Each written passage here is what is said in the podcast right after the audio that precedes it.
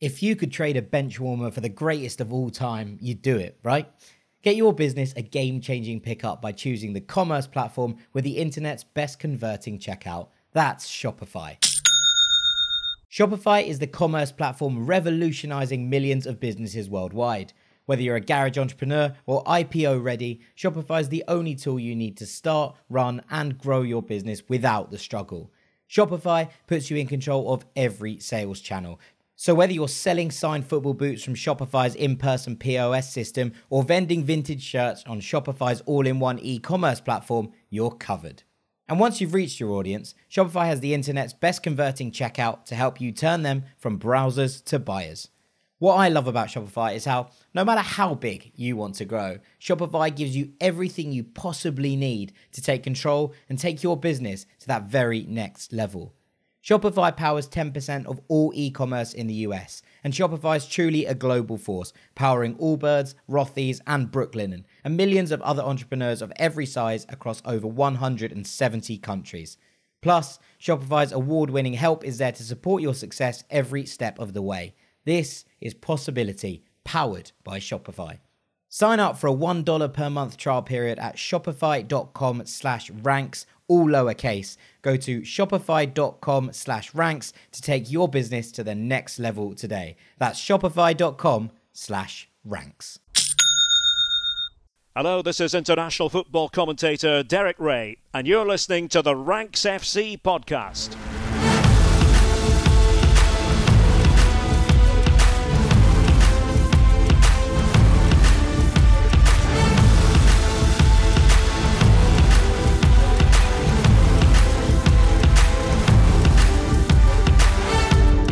Rank Squad, and welcome to Champions League Takeaway here on Ranks FC. My name is Jack Collins, and I'll be your host today as we look through the last ever match day of the Champions League group stage as you know it. Goodbye, farewell of Wiedersehen to the old school format of the Champions League. This is it. It's over. It's done. And joining me today, it's our transfer group, Mr. Dean Jones. How you doing, mate?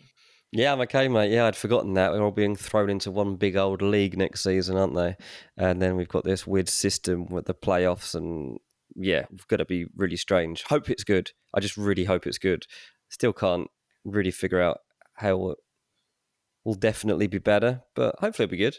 Yeah, I mean, there were obviously some games over the last two days where we've seen complete dead rubbers. There have been groups completely decided before mm. the last games. And I suppose it probably takes away from that. There's going to be yeah. more relying on every game. So there's something to be said for that. But equally, you look at Group F tonight, and we'll get onto it. But yeah. one of the most entertaining, exciting endings to a group that we've ever seen. And so we'll be losing that as well. It's all, yeah, there are positives and negatives, I assume. Yeah we fair. have though, Dean, a last sixteen seeded, unseeded, and we have an eight-team drop off into the Europa League playoffs as well. So just before we get started and get into our takeaways from all the games this week, just wanted to basically do the admin and read them out. So the seeded teams of the last 16 are Bayern, Arsenal, Real Madrid, Real Sociedad, Atletico Madrid, Dortmund, Manchester City, and Barcelona. The unseeded teams Copenhagen, PSV Eindhoven, Napoli, Inter, Lazio, PSG, RB Leipzig, and Porto. And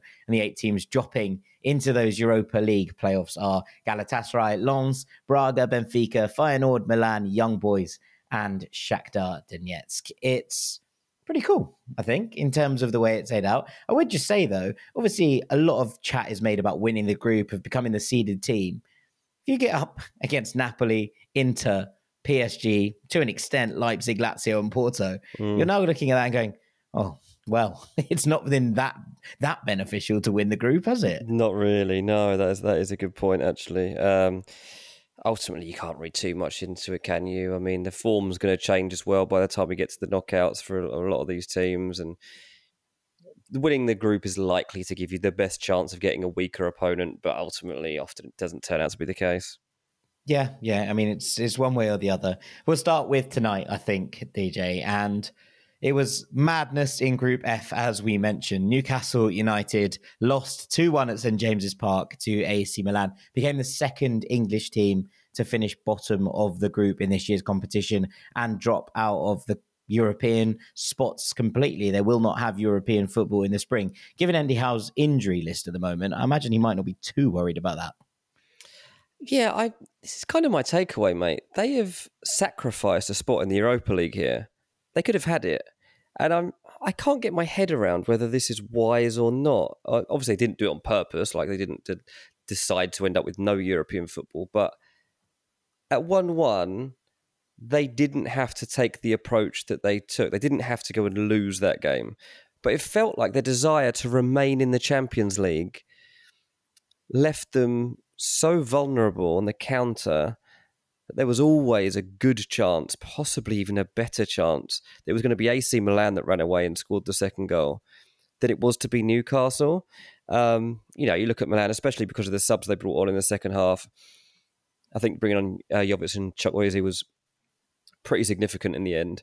Well, um, I mean, the three substitutes combined for the second Milan goal. So yeah, yeah I think but, Pioli got that one spot on. Yeah, but it was not even just the actual goal. Just the Milan was so they were beaten in the first half, like comprehensively, and like they were the second best team. But the in the second half, they they were very different, and part of that is because they were allowed to break away in the manner that they were, and part of me feels this is all very raw and fresh because we're literally talking as the game was finished. And I know that there'll be a lot of like positivity towards Newcastle for their approach. And Alan Shearer's tweeting, so near yet so far. Well done, Newcastle. But it feels a little bit to me like Newcastle are running before they can walk here. Because the Europa League is a pretty good level for Newcastle to be at. They've they've kind of skipped the the stages of growth that you would normally go through yeah, to get to being fair. this Champions League type team. And let's be honest, you just read out those Europa League teams that are in there now. Newcastle right now are more suited to being in with that bunch of teams than they are with the teams that are going to be in the the top pot in the in the Champions League or whatever. So I'm really really torn over what this is for Newcastle because they want everything and they want it right now. And it feels a bit strange to me because this is a club that have a history of coming up short and winning nothing.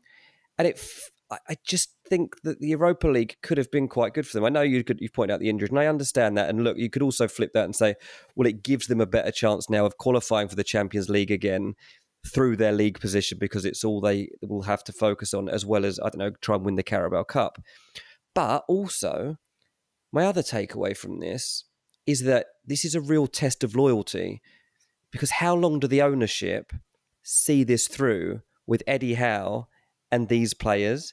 Because there will be more of a temptation to seek that superstardom that I suspect, and I think many suspect that they truly crave. I mean, even today, there's links with Jose Mourinho being the successor to to Eddie Howe you go back to when the takeover first happened and, and look at I don't know Mbappe and Harry Kane and these guys being being linked to Newcastle. They're involved in the Saudi Pro League, and you see the the players that they're trying to get there into those clubs. They want big names, and I don't necessarily think that that's right either. But tonight, because of the way that Newcastle went all out for that second goal, I feel like everybody that's played a part tonight is suddenly a little bit vulnerable to still being there in a year's time? Maybe. I mean, you've spoken at length before about the FFP ramifications that Newcastle have to abide by, the fact that they are being watched so carefully, considering how much well, money Jan, they do this have. summer they will go again, mate. They no, will don't get again. me wrong. Don't get me wrong. I don't think they're not going to continue to grow. I, I don't think that by by any means. But they do have to be careful in the way that they build it, and it's going to involve evolution rather than revolution. I, I think, think, it's as, more how that I'm concerned for. Yeah, that's that's absolutely fair. I do think that just on that point about the way that they chase the game, if PSG are winning at Borussia Dortmund. Do Newcastle go and change chase the game in the way they do? Probably not. I think that the fact that it was there for the taking, if they had got that second goal at one all, and suddenly the pressure's heaped back onto PSG, is suddenly something that they have to think about. And and, and I think that in that context, it probably makes a little bit more sense yeah. than than actually if they'd gone chasing this when they were already out and they were hoping against hope that you know that Borussia Dortmund were coming from behind to get something against PSG, and then they lost their Europa League spot, Yeah. I'd probably be more tempted to agree with you. But because the opportunity felt like it was there, and they will have been, you know, th- those players and the managers and the staff will have been updated on what was going on at Signal Iduna Park or the Westfalenstadion, as it's properly called, throughout the night, and they will have been told, you know, this is on if you can get that second goal at one all. I, I can understand them throwing caution to the wind a little bit in that regard, although I do think you're right in that Mm. The Europa League felt like a good competition, a good level, and also something that Newcastle could set their sights on firmly winning as opposed Yeah, to this Champions League last 16. I think you try and win the Carabao Cup and the Europa League before you try and win the Premier League and the Champions League. That seems like a more logical pathway to belonging at the Evolution, top. not to me. revolution, right? Yeah, and I, I, I really, di- I, I don't mean to sit here like criticizing Newcastle because it was a fantastic game to watch and I loved it. Um, but because I was so, I wasn't emotional about the game at all, and I just literally just sat back, very neutral, and watched the way it unfolded, and it just seemed pretty obvious that Milan were going to win it in that last twenty minutes because of the way that they were Newcastle being and. I don't even think it's necessarily naivety. I think it's just it was honestly a desperation to remain in the Champions League, and you know I think AC Milan would have been as desperate for that too. I don't. Milan fans aren't going to be like that excited to be in the Europa League, are they? I think Newcastle fans probably would have been more excited about Europa League trips than than any Milan fans are going to be. They're not going to look forward to the Thursday night action particularly, but they've Yeah. got it, and it's because of probably that. that maybe it's that level of experience that saw them over. I mean, A little bit of nous. yeah. Yeah. maybe, mate. When you've got, to say, you've got Pulisic. I mean, Giroud's pass um, on that goal uh, is brilliant to Pulisic. I, I think it's it's so so good. I thought it was a fluke at first. I thought it was like a mishit, and it, it wasn't. And just those little things that Newcastle haven't got yet. And that's why I think ultimately the Champions League was just a, a step too far, but they gave it a really good crack. Yeah, in an incredibly difficult group as Oh, well. absolutely. Yeah, yeah. Other groups they'd probably gone through. Yeah, definitely. Um, let's just talk about the other game in this group. Borussia Dortmund won, PSG won. My big takeaway was that both of these teams are incredibly profligate in front of goal. it was an exercise in profligacy, and so much of this, it, this should have been three all at half time. There were so many chances for both sides. I thought Borussia Dortmund probably edged the first half. PSG the better side in the second. But there is a sense, I think, around this PSG side that something isn't quite clicking. Now, there were key players out. Ousmane Dembele missing, Gonzalo Ramos nowhere to be seen. There are some, you know, big parts of this PSG side that haven't quite all got there at the same time yet.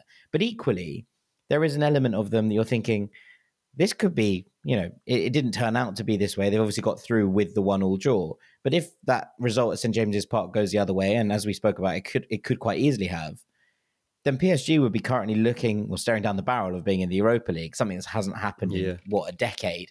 So the fact that they were unable to convert this second half dominance into goals, they were a little bit unlucky on on one particular call. It was slightly offside from Kylian Mbappe. It's the correct call, but it was just the ball was delayed a split second too hmm. too long, and Hakimi probably should have released it a little bit earlier. But it was a good move. There were some really nice sweeping moments. There were some incredible blocks on the line. There was one in the first half from Niklas Süle.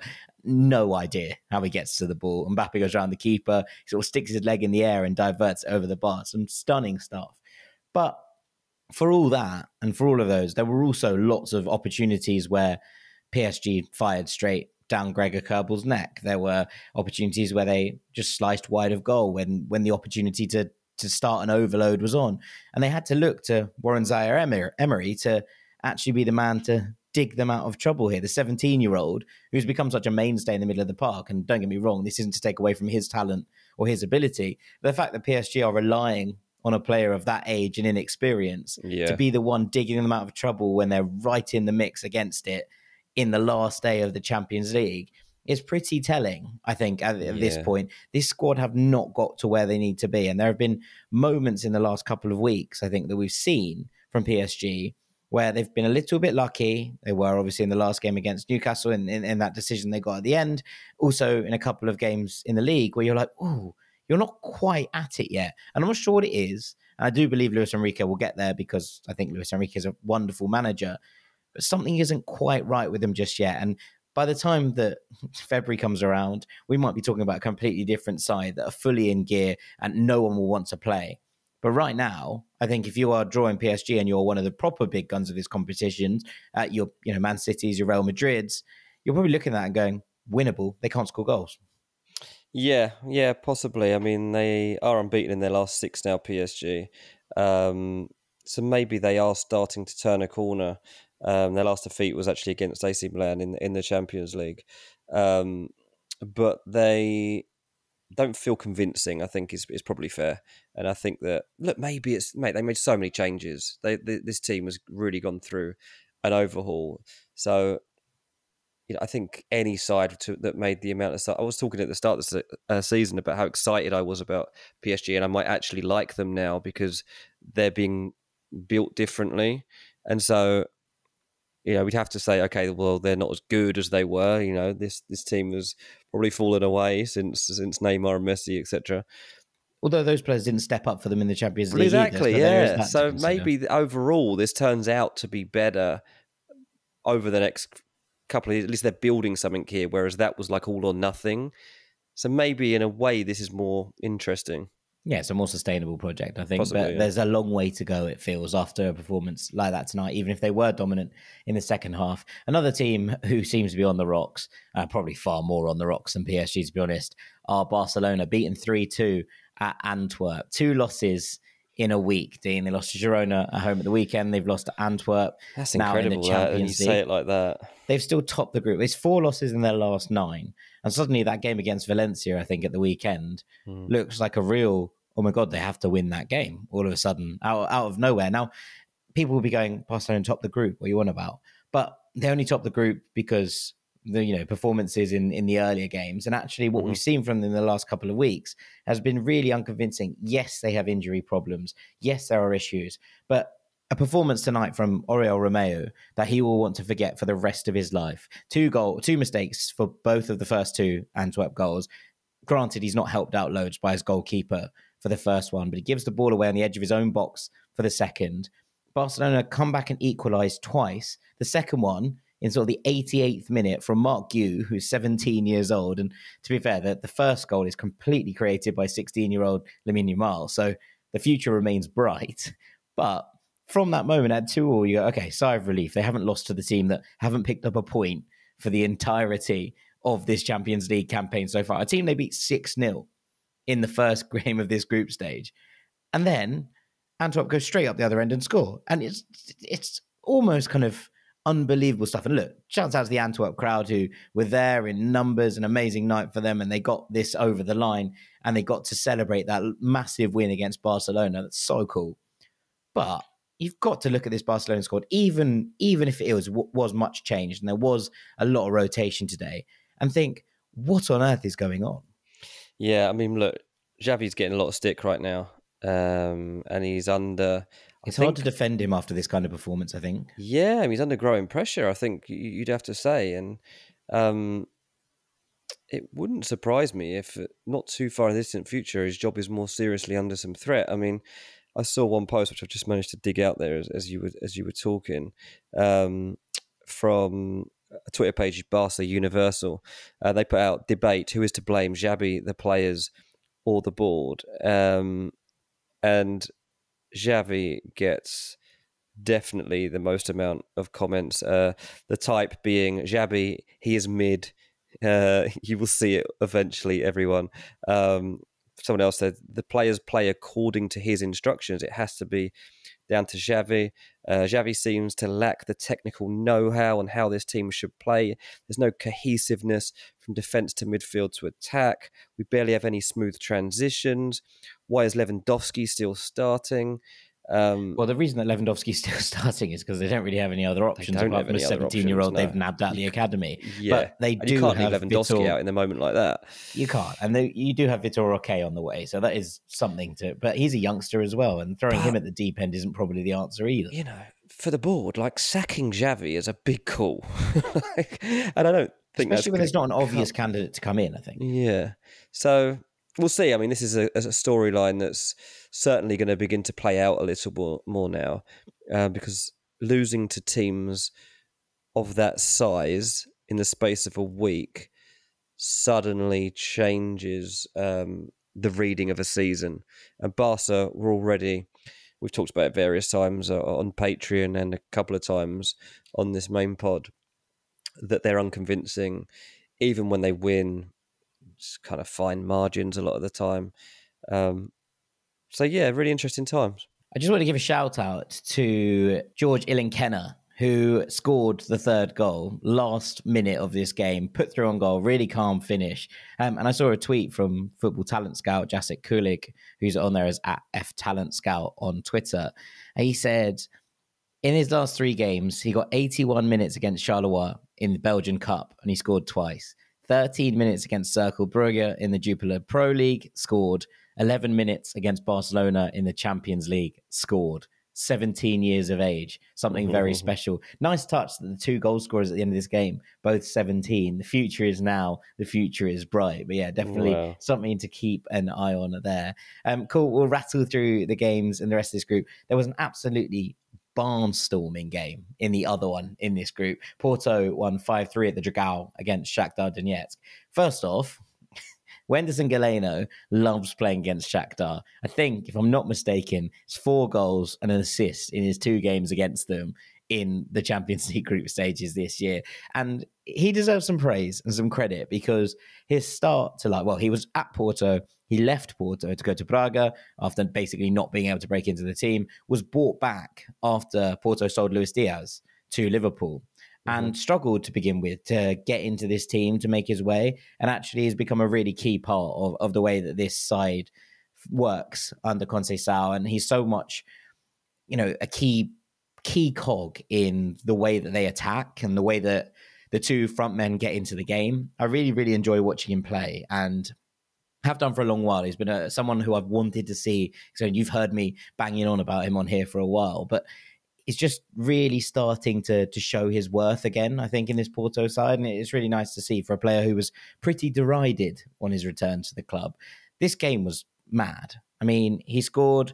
Then Porto had you know, Porto were absolutely furious about the Shakhtar equaliser because the linesman put his flag up. The ref waved play on. Shakhtar went through and scored. The goal was then checked for offside. It was given as not offside, but a couple of the Porto defenders had just stopped because the flag went up. Now, obviously, play to the whistle, etc., etc. But you expect when the flag goes up, the referee to go, "Yeah, fair enough," and, mm-hmm. and, and, blow up as well. And they were absolutely livid. Conceição was booked. I think I think Diego Costa was booked as well it was all very, very confusing. They took the lead again and they were pegged back again to 2 2 by the fact that by a goal that they thought was a foul. So the, everyone was absolutely apoplectic in the Dragao. Everyone very, very angry. Thankfully, they were able to, to get the job done. Taremi scored a good goal. Um, and then Francisco Conceição, obviously son of the coach, back from Ajax on loan after that move didn't really work out for him, came on and scored with his first touch absolutely sensational. Shakhtar pulled one back. They got a late one. It was all chaos towards the end. Mm. Shakhtar had to win um, to, to make it count and, and to get through in place of Porto. So they obviously threw caution to the wind, but a really, really entertaining game at the same time. And one that one that piqued interests, I think. It was mm-hmm. one where both teams let loose. Sometimes both teams need to win and they're quite cagey. This was one where both teams needed to win and just let loose. And, and, we had a lot of fun with it. So yeah, shouts nice. out to those two teams. Very, very interesting. Yeah. And Shakhtar are going to be fun in the Europa League. I think they've shown that they can hang with the big boys uh, at this point. Um, yeah. Right onwards, Atleti beat Lazio two 0 Very comfortable. Very, very, very comfortable. This and it considering it was a shootout to see who won the group. I don't think it should have been this comfortable for this Atleti side, but they controlled the game from the absolute get go. Griezmann scored really early on. He now is joint top scorer in the Champions League with a couple of others, including Alvaro Morata, who should have gone outright top, missed an absolute sitter. Um, and then, yeah, game was wrapped up. Later on, Samuel Lino scoring a good goal. Atleti had another one ruled out for an offside. There were various chances to make this lead come more comfortable than it needed to be. But yeah, I thought this was one of their better performances. Atleti, they were in cruise control from almost minute one. Lazio barely registered. And it was a, a, a very commanding display of why teams will fear them going into the last 16. So, Yeah. yeah, shouts out Atleti. And in the other game in that group, Celtic finally ended the curse. They beat Feyenoord 2 1. It ended a run of 15 Champions League games Incredible. without a win and was also Celtic's first home win in the competition in a decade. And it was it was dramatic as well. So Celtic went 1 0 up from a penalty. Luis Palma put it away. Um, they were pegged back. Feyenoord had a really good chance early on and then really didn't offer very much until late on when Minteh looked like he was going to extend that winless record by popping up at the back post in sort of the 83rd, 84th minute.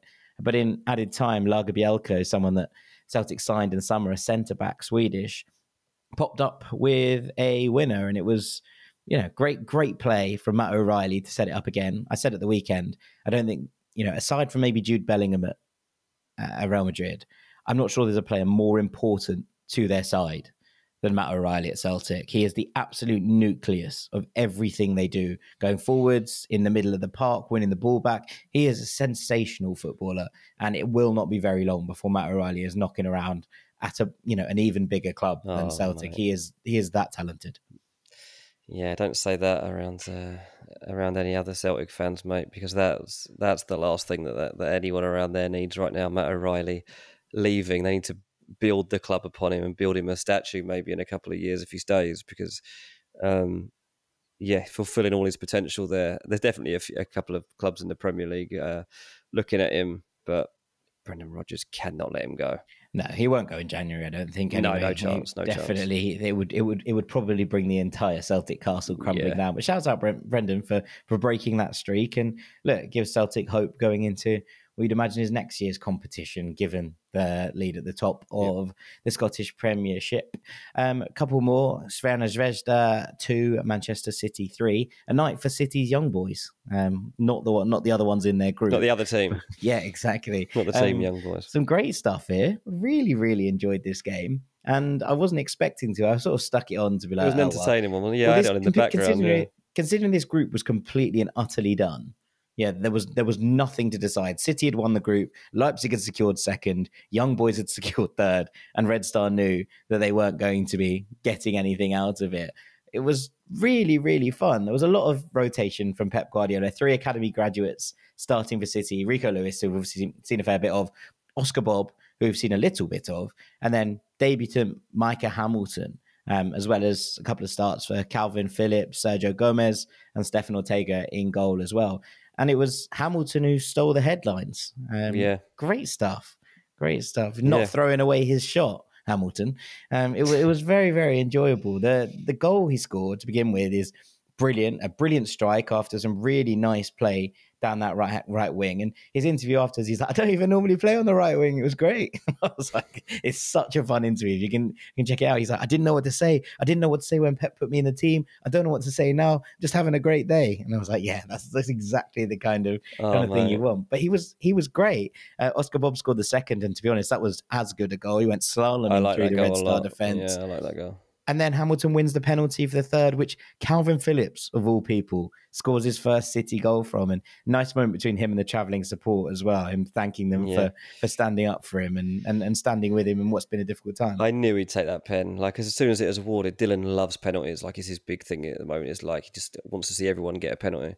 Uh, he's like, who will take the pen?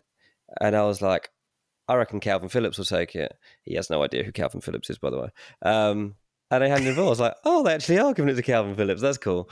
Um, yeah, I was I was pleased for him actually. I tell you what, going back to Hamilton, there's this video going around uh, seven years ago. It was a 13 year old uh, as a ball boy at Man City, and Pep's uh, encouraging him to maybe work a little bit quicker, get the ball back quicker. Whatever he he, he pulled him aside, had a little word in his ear. You'll see this video undoubtedly on social media um, if you haven't seen it already. Um, but yeah, seven years later, here he is playing in the first team, scoring, and as I saw one report say, uh, he's on his way from ball boy to boy wonder. Nice, nice. Very much not throwing away his shot was the was the way I th- was the way I thought of it. So- yeah, I mean that's that's cool. You don't see many stories like that in, in modern day football, especially a club like that. To to have your um, yeah, to have your pathway just like kind of uh, featured like that. The fact that there is this actual footage of Pep talking to you when you're an actual kid on the sideline, and then you go into a Champions League match and score for him a few years later. Like that's absolutely mental. So yeah, brilliant stuff. Bit of romance. Yeah, well, it's been at the club since he was nine years old. So yeah, one one for the record books, and I imagine yeah, a very happy family tonight. Uh, and the other game in that group, RB Leipzig won two one against Young Boys. All the three goals came in about five minute period at the start of the second half. It was it was rapid, but the first one from Benjamin Šeško is worth your time. He is making waves in Europe, and there's another one for his strike list here. It's an absolutely cracking strike. Um, as they put young boys to the sword. And that's it for part one. After the break, we're going to be talking about all of Tuesday's action, including Manchester United dropping out of European competition altogether. Don't go anywhere. Our bodies come in different shapes and sizes, so doesn't it make sense that our weight loss plans should too? That's the beauty of Noom. They build a personal plan that factors in dietary restrictions, medical issues, and other personal needs so your plan works for you. Noom doesn't restrict or shame when you want to treat yourself. Their flexible program focuses on progress instead of perfection. You don't have to give up carbs or anything. And with their daily lessons, you can learn something new about your food choices every day. After just a few days of using the app, I learned how to recognize cues for overeating and how to choose the right foods to feel full. Stay focused on what's important to you with Noom's psychology and biology based approach. Sign up for your trial today at Noom.com. That's N O O M noom.com and check out Noom's first ever cookbook, The Noom Kitchen, for 100 healthy and delicious recipes to promote better living. Available to buy now wherever books are sold. Save big on your Memorial Day barbecue, all in the Kroger app. Get half gallons of delicious Kroger milk for 129 each, then get flavorful Tyson natural boneless chicken breasts for 249 a pound, all with your card and a digital coupon. Shop these deals at your local Kroger, less than five miles away. Or tap the screen now to download the Kroger app to save big today. Kroger, fresh for everyone.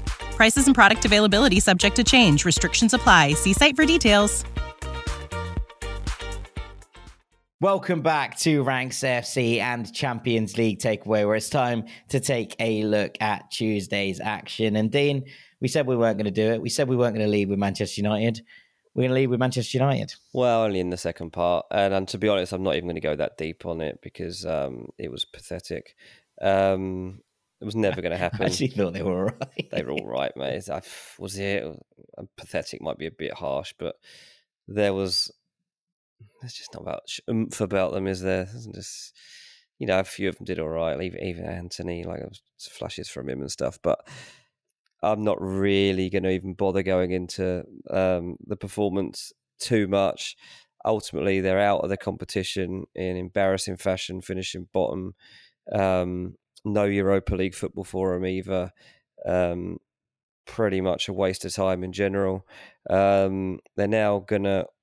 My, my takeaway is probably actual the actual cost of this um, failure, and that's both on and off financially. Pitch. Yeah, yeah, because it's going to cost him like 28 million pound is the reported figure for going out of the Champions League early and normally Man United wouldn't really have concern around that but at a time when they don't have much um, power to go and buy players in terms of finances that would have been handy at a time when you got the ownership changing a bit with Ineos about to come in would have been good to be uh, at least in Europe in, in some shape or form but my overall takeaway from this, mate, is that look, Man United are at this stage now irrelevant too far. but if you're under 23, right, and you're a footballer, Man United definitely do not have the appeal that they have to everybody that is older than that. The United last won the Premier League 10 years ago. They last won the Champions League 15 years ago. And you look at it now and you think anyone that was born in the early 2000s doesn't really consider Man United to be a successful football team. I remember, like, when I was growing up, Liverpool had just had their era of dominance uh, when I was very young. And then by the time I got to be older, it was all about Man United. And when people spoke about Liverpool, I just considered it to be the olden days. And I think that now, if you're a footballer breaking through, you're like of the next generation and you're in that bracket, I honestly think it goes up to probably 23. It might be a little bit beyond the, below that. Say 20, 20 and under right now. I think you just know that you'd probably have to check with someone. Mum, I heard that Man United used to be good. Is that true?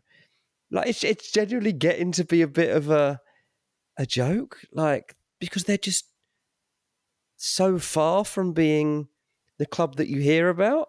And I think it's going to affect them in the next couple of years in terms of getting hold of these players that could actually change that. I thought something was interesting was that I saw the shirt sales for last year from the sort of top 10 clubs in the world. United was still second. So there's still a massive global commercial behemoth. Oh, yeah.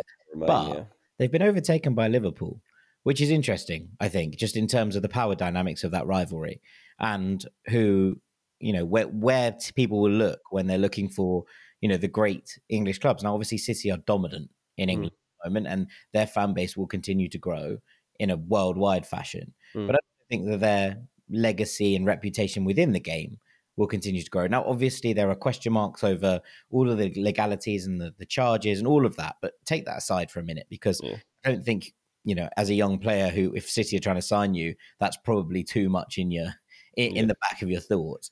I actually think it's about where the club is and, and what they're looking to do and achieve.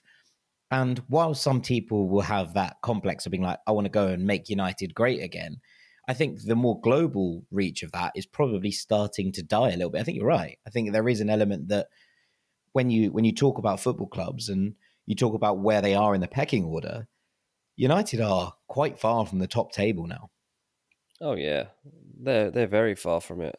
Um, like, it, and I don't think they're making. I I think someone like for someone like Chelsea, obviously the project isn't working particularly well in terms of results on the pitch right now. But you can kind of see the direction of travel. You can see what they're trying to achieve. I think with United, and look, lots of this goes up to the ownership, and that's not to lay the blame at kind of anyone's door rather than that. But you're kind of like, what's going on? What's the what's the plan? What's the trajectory? And I can't see it. Yeah, and I think it was kind of defined in the fact that last night Man United did have a 20 year old up front in Rasmus Højlund.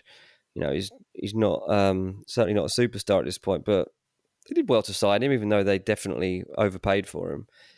But in an alternate universe, if things had gone Man United's way, it would have been Harry Kane up front, and that is huge. Like seeing Kane for Bayern Munich and seeing Rasmus Højlund playing for Man United, a player who actually has done has a good goal scoring record, obviously in the Champions League so far, but last night had zero shots and no touches in the box, and hasn't got a Premier League goal to his name so far.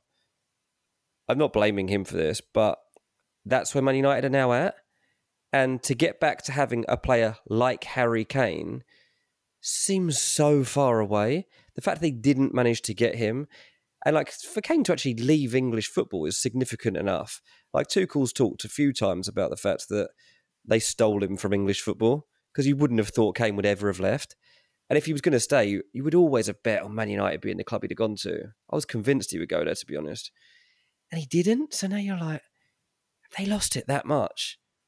And yeah, mate, it feels a world away that they're going to get back there. But that's my takeaway anyway. Man United just, um, I don't think we can say a, a new low.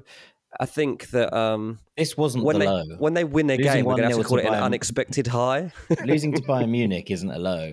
No. Bayern Munich can beat you. But I mean, It's coming the bottom of the group, thing. coming But the bottom of the group. So can, can I to make two points? One's a one's a kind of point, and one's actually a question that I'd point to you.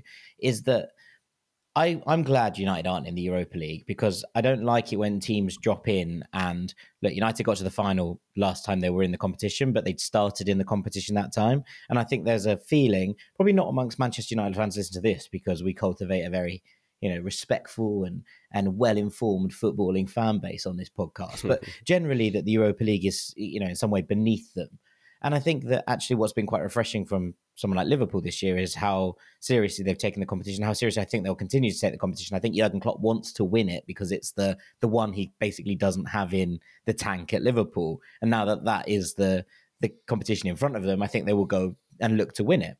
I think when you look at Galatasaray dropping in, Galatasaray will take the Europa League seriously, and their fan base will take the Europa League seriously. And someone who obviously loves that competition, I'm grateful in some ways that United aren't in it, and I think that their fan base will be as well. In well, much of the fan base will be, Yeah. but probably for the wrong reasons, not because you know, because actually we talk about Newcastle probably being able to use that as a stepping stone in order to move back or, or move up. United could probably you do with it as a stepping stone to try and actually reinstate themselves in a in a good place in European football. Yeah, no, it's an interesting point, mate. Um, I do take it on board, and I think, look, I'll be honest, like Man United wouldn't have won the Europa League. Um, they haven't got that mentality. They haven't Liverpool got, in it. they have. Not Liverpool in it anyway. um, there, there's uh, there's no part of me that thinks United could have even been able to compete in in the latter stages of that competition anyway, even if they had found themselves in it. But no, I can understand. Like you love the Europa League and you want to see clubs that want to be there. And Man United, I still I think they probably feel like they're above it. They're not. No, very much not. Very much not. not. at this point. Um, one other point. So Arsenal and obviously Manchester City both won their groups, um, and the other two English teams finished bottom of their respective groups. Now Newcastle obviously had a difficult group, but would have expected to do better out of it, I think. And Manchester United would have definitely expected to progress from theirs. They become, I think, only the second and third English teams, or third and fourth English teams, perhaps, to, to finish bottom of their groups ever there's a lot of talk about the dominance of the Premier League, but Real Madrid won their group, Real Sociedad won their group, Atletico Madrid won their group, and Barcelona won their group, albeit not particularly convincingly.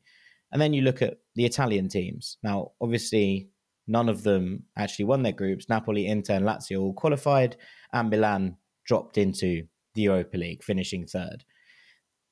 Is the dominance of English football overstated at the very top level? And I, I know that you can obviously look down the pyramid and you look at Liverpool in the Europa League, who've won their group, Aston Villa in the Europa Conference League, who are set to win their group on the final day. And there is that kind of strength in depth. And obviously, West Ham have done well as well and, and will qualify from their group. So there is that kind of sense of depth, perhaps. But at the very top level, is the dominance of the Premier League overstated? Um, it's it's hard to read it like because the the problem you get is that like these four teams that were representing England in the Champions League this season haven't turned out to be the four best teams that could have actually been competing in that competition right now. Perhaps, but actually, you could probably argue the same for Italy, right? About the four teams that are currently sat at the, the top of the Serie A table. Yeah, possibly. I mean, if you if you're gonna um, measure You'd it have properly, Girona. You know, know I I guess you you would say, okay, well, Man City and Arsenal are potentially the two best teams we've got in the Premier League anyway right now. So one of them should go on and win it. And I think that there's an argument to be made that yeah, you should expect one of those two to go and win it. Um, Man City should be able to fight to retain that title. I don't think they'll be able to. I think that for them to now fight like they're going to have to to win the Premier League and also hold on to the Champions League. I mean, that is just such such a big ask of this squad to go again. Like Pep's already talked about the mental resilience and the physical difficulties that are going to go into winning the Premier League again, and no one's ever won it that many times. If they do it, it'll be unbelievable. There's a reason nobody's ever done it because of what it takes to do it and to keep evolving. So to expect them to win the Champions League alongside that is short. So you've probably got good point, mate. I mean, maybe maybe it is overrated. I mean, I don't know if there's more pressure on English teams to win it inside England than from outside. Anyway, I don't I don't know how much fear there is anymore of English teams, to be honest. I just saw Paul Merson speaking before the game between Newcastle and AC Milan, and it wound me up because he was like, "I don't think there's any way that Newcastle don't win this game." Now, I'm not saying that that's the the general viewpoint of everybody in England, but that the, I was like, "This is a Newcastle's team who were out on their feet against Tottenham." I was like, even at full strength, I think Milan give Newcastle a pretty good game. I think that Yeah. there's not much between those two teams, and so with this amount of injury and the, you know this much on the line. I think it's absolutely mad to say that there's no way that he could see Milan winning this game. And I do think there's just an element of that. Prem well, there's a bit of arrogance to it all, isn't there? Yeah, you know, where I'm just a bit like, I mean, the Premier League because we do have the most money in our league. We do. I don't think we attract the best players necessarily. Like, we don't always get the best players, and we've seen Harry Kane, our best players, leave the league. Um, so I don't think that's there anymore. But it's just a, it's all a bit vulgar, I think, really, because there is an arrogance, and a lot of it's based around financial power. And that's because of the way that the Premier League did this amazing marketing of the product years back and managed to build it at a time when nobody else was putting that same focus on global branding. And the Premier League got the got the leg up from, from the that. shark, yeah, yeah, and and and our teams have benefited from it and continue to do so. Um, but they're also overpaying for average talent a lot of the time, like Man United have been, and they're feeling the force of that, and they're actually falling away. So actually, it's it's starting to cost us a little bit. Um, it's funny, like Merson saying that about Newcastle. I mean, mate, I'll be honest, Fulham playing in Newcastle the weekend. I'm watching that, thinking, blimey, we might have a chance. Well, they've got no energy were, left in the they tank. were quite tired at the end. That's, they've got nothing left in the hope. tank now. That is the big hope. Um, all right, let's run through a couple of these other games. Um, my big takeaway from Union Berlin 2, Real Madrid 3 was, well, actually, I have two. One, what pleasure it's been to have these Union Berlin fans in the mm. Champions League. They have been remarkable in a stadium that was not their own, in a stadium they were not happy to be in. They have been there every single step of the way, and they deserved more than what they got. They've run Real Madrid twice very, very close. My second takeaway is that this Madrid's team, they hate losing. It doesn't matter how many changes have been made, it doesn't matter who's on the pitch. Ancelotti has instilled this spirit. Real Madrid had won the group. It was done. It was dusted. There was nothing lying on this game for them. And even still, you know, 1 0 down and then at 2 all after they're pegged back late on by this incredible fanatical stadium, they go and find a way. And it was the the kind of work ethic, the bite of this side, and the fact that the celebrations were so intense when Dani Ceballos scored the winner. Now, you know, granted, it might be because Ceballos doesn't score very often and obviously has come back from the brink at Real Madrid and, and made a mark here. But just the way that they hunger to win every game, especially in this competition, is remarkable and like nobody else, I think. And everybody wants to win. This Real Madrid side, they fear almost like fear the idea of losing. And it's it's incredible what it produces sometimes in terms of these all action performances. I told you last time, mate. They're going to win it.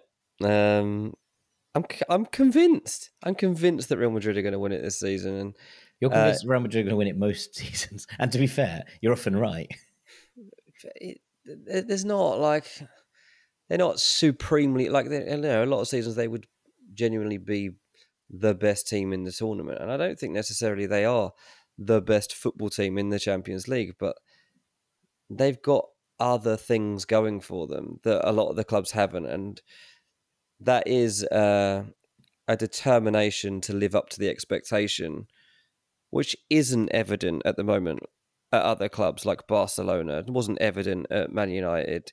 Uh, wasn't uh, something that AC Milan were capable of, of, pulling off. At Real Madrid, it's ingrained in them. This this well, this tournament obviously is like basically theirs. Like they consider. But new players theirs. come in and, and they immediately seem to just get it. I, am not sure what they do uh, or, or how they sort of instruct them on what it means. I think you go to this thing called Champions League school as soon as you sign. Honestly, like it sounds ridiculous, but actually, generally, and you have to pass all the exams and then you can play. but there's something going on, and I want to know what because they yeah. just seem to understand immediately exactly what it was. Fran Garcia obviously was a Madrid, you know, kid in the academy was brilliant last night. He's had a terrible time of it, to be honest, since coming back. He's been in and out of the side. He's been criticised for his defensive ability. He was everywhere yesterday. Bellingham is always everywhere, so that wasn't a particular surprise. But you know, Ceballos coming on and and making the difference. There was just a lot about this performance. You were like, that's a side who know exactly what they're about. And even with this kind of resurgent Union, who've saved their best for this competition, even if they've come bottom of their group, you know, to, to come back and, and, and make the difference from behind to begin with, and then obviously to to win it late on. Yeah, stunning. Yeah, absolutely. Incredible stuff from Real mm. Madrid once again. Um, the other takeaway I have is that Benfica found a backbone. They won Oh. 3 1 at RB Salzburg. They needed to win by two clear goals to guarantee Europa League football. They're already out of, of qualifying for the Champions League. And they went 2 0 up relatively quickly. In they, you know, both goals in the first half. Angel Di Maria scored a an Olympic goal from a free kick. Everything good about Benfica at the moment in this competition seems to come through Di Maria. Um, Yeah. He's just an incredible footballer. And then he slipped through Rafa Silva to score the second just before half time. And it was like, okay, Benfica are currently in the position that they need to be in in order to qualify for the Europa League. But equally, they were 3 0 up against Inter in in Lisbon last time out, and they drew 3 3. So I'm not putting anything past them. And then obviously, Salzburg come out after the break and they score. And you're going, okay, here we go again. Yeah. And Benfica missed chance after chance after chance after chance. It was it was almost flabbergasting how many chances Rafa Silva missed in the mm-hmm. second half. And then late in added time, Arthur Cabral, who moved from Fiorentina in the summer and has another one that's had a pretty rough time of it since he switched clubs, hasn't been able to make his mark on his Benfica side. A lot of people questioning. There were groans when he came on from the Benfica faithful Really? and he scores this ridiculous sort of on the twist flick uh, to send them through into the Europa League. And the celebration's absolutely mighty. And suddenly I was like, oh, there you are. That's what you've been searching for. That's the moment. And to be honest, they didn't deserve, over the course of these six games, Benfica haven't deserved to have got through in third place. They were the worst team in this group over the six games, but they've got it done. And this was a massive win in order to put themselves into the Europa League. And again, you know, we talk about different clubs having different approaches. Benfica will look at the Europa League and go opportunity. Oh yeah, because absolutely. obviously yeah. last year they had a brilliant year in the Champions League, got through to the quarterfinals, and then were eventually knocked out. But I think they went much further. They, you know, beat Juventus and PSG to top spot in their group to begin with. They had some, you know, miraculous performances in the competition. They will look at the Europa League and go, "Yeah, thank you very much." And to get there in this kind of fashion, I think also allows you that lift to kind of go, "Right, we've got there now. We're going for it," as opposed to dropping down from second. If you know what I mean? Yeah, no, I think that does make a lot of sense, mate. Yeah, and um, yeah, again, it comes down to the different mindsets that you get that get from sides, and they seem to have um, that realism about them, which is Well, they need it because they've not been very good. no, I Um, know, but they, you know, they found a way. they Here. still seek to be better every season and think that they might be able to push on. You wouldn't enter the the season any other way, but like you say, they'll they'll continue to take it seriously, and that's that's what you want. Yeah. Okay. A team that are into the last 16 for just the second time ever. Copenhagen beat Galatasaray 1 0 at Parken, and the atmosphere here was absolutely electric. Unbelievable, the scenes. And Parken is such a cool stadium. It's one of those ones I'm like, that is a bucket list ground. And it seems like a strange one. A lot of people be going, bucket list, Copenhagen's ground. But the way that it rocked during the Euros, obviously for Denmark, the way that it always seems to deliver on the European stage for Copenhagen, it's incredible. Um, and the fans were in full voice. Another goal for Lukas Lerager, and then he got sent off, which is the only only blot on the copy book for Copenhagen yesterday. But the big takeaway, I think they would have qualified obviously anyway with a draw. But the way that they dug in late on to protect this lead, there was the most ridiculous triple save on the line from this sort of Galatasaray onslaught towards the end of the game. Remarkable. Um, and Copenhagen going to be fun, I think, in the, in the knockout stages. They've got nothing to lose whatsoever. They will give No. anyone a game, and that stadium is going to be a, a very, very special place to be when that round of 16 comes out. So fair play to them. Um, it was it was it was a very good atmosphere uh, and a very cool Yeah. thing for them to qualify.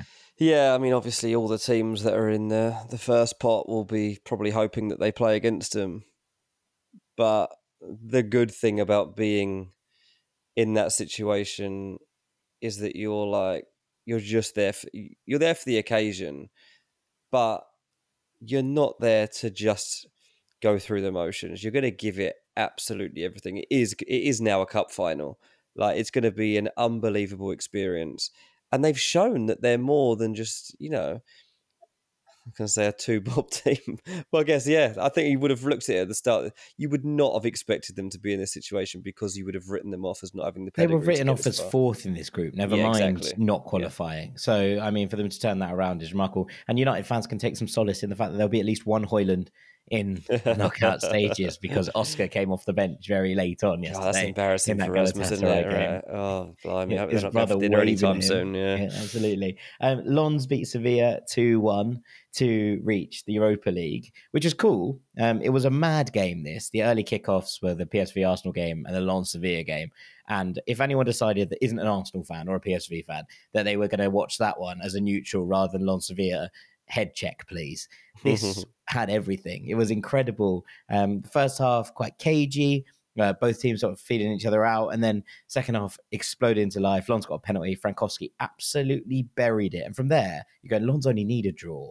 Surely they can't throw it away from here. Then Sevilla get a penalty. Sergio Ramos steps up, misses the penalty, or is saved by Brice Samba, and then everyone goes absolutely mental in the Bollaert, and people are going mad everywhere. Referee about after about 20, 30 seconds pulls it back, keeper off his line. Ramos, the ball's on him to be fair, steps up again and Panenkas it, scores, becomes the top scoring goal, uh, defender in the competition's history with 17. And then when trying to win the ball back, just boots Brice Samba and gets booked for it. I was like, that man will never change whatsoever. Honestly, Um, won't. But then he did miss a pretty big chance to actually put Sevilla 2 1 up. And in the dying minutes, Lens hit the break and Angelo Fulgini scored the goal. Now, Fulgini grew up as a Lens fan. He signed, I think, from Angers a couple of summers back for Lens. He grew up as a Lens fan in this part of the country, scored the winning goal to send them through, and the place went absolutely ballistic. So they're through to the Europa League. They're going to be no easy game. Obviously, Arsenal found that out to their, their detriment earlier in the group. Their Bollaert is a difficult place to go. And Lens are going to be fun, I think, in the Europa League. They've got a, a good side, an interesting side, and they're ticking along quite nicely. So I was delighted for them. Obviously, Yeah. Sevilla not going to be able to defend their trophy might be the best thing that could happen to Sevilla because currently they are closer to the relegation zone. Well, they, they look like they're going to be in a relegation battle right now as opposed to fighting for Europe. They'll probably pull away, but they haven't been convincing whatsoever, even after a change of management that brought Diego Alonso in. So, yeah, actually might be the, the thing that Sevilla need. Although Mhm. I kind of said that last season, and then they went on on the competition anyway. So True. who knows? Who knows? But um, yeah, uh, a good one. And Lens are going to be lots of fun. PSV drew one all with Arsenal. A good goal from Nketiah.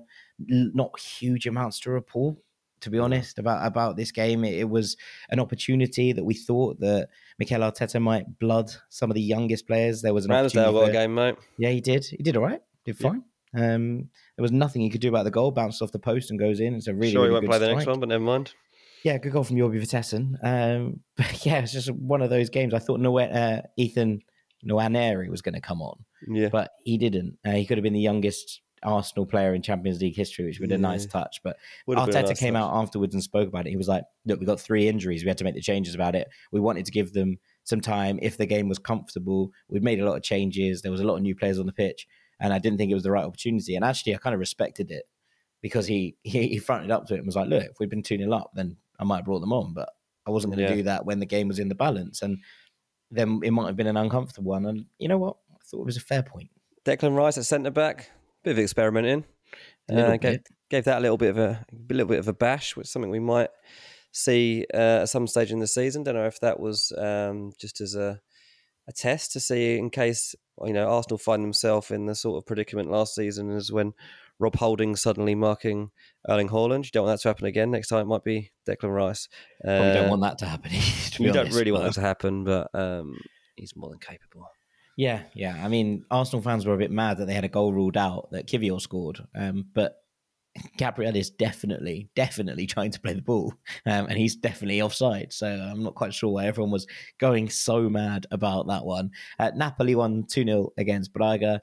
Again, pretty routine this. Braga are a little bit unlucky in the second half not to pull one back, but they needed to win by two clear goals to actually go through in this game. And they were never going to score four against his Napoli side. Natan did well on the left at left back, which was interesting. He's played centre back, came in as a centre back, basically as the Kim Min-jae replacement, Yeah. um, and played left back here. Did really well. Set up the second goal for Osimhen. So fair play to him.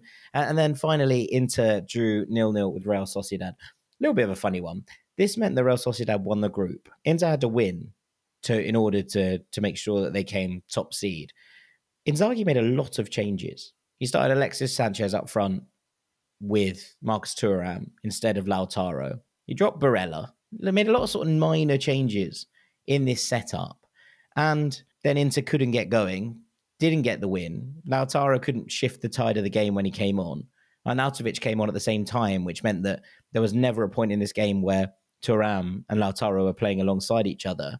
It's got a little bit of heat from the Italian press for basically over rotating, although they have another massive game coming up this weekend. And yeah.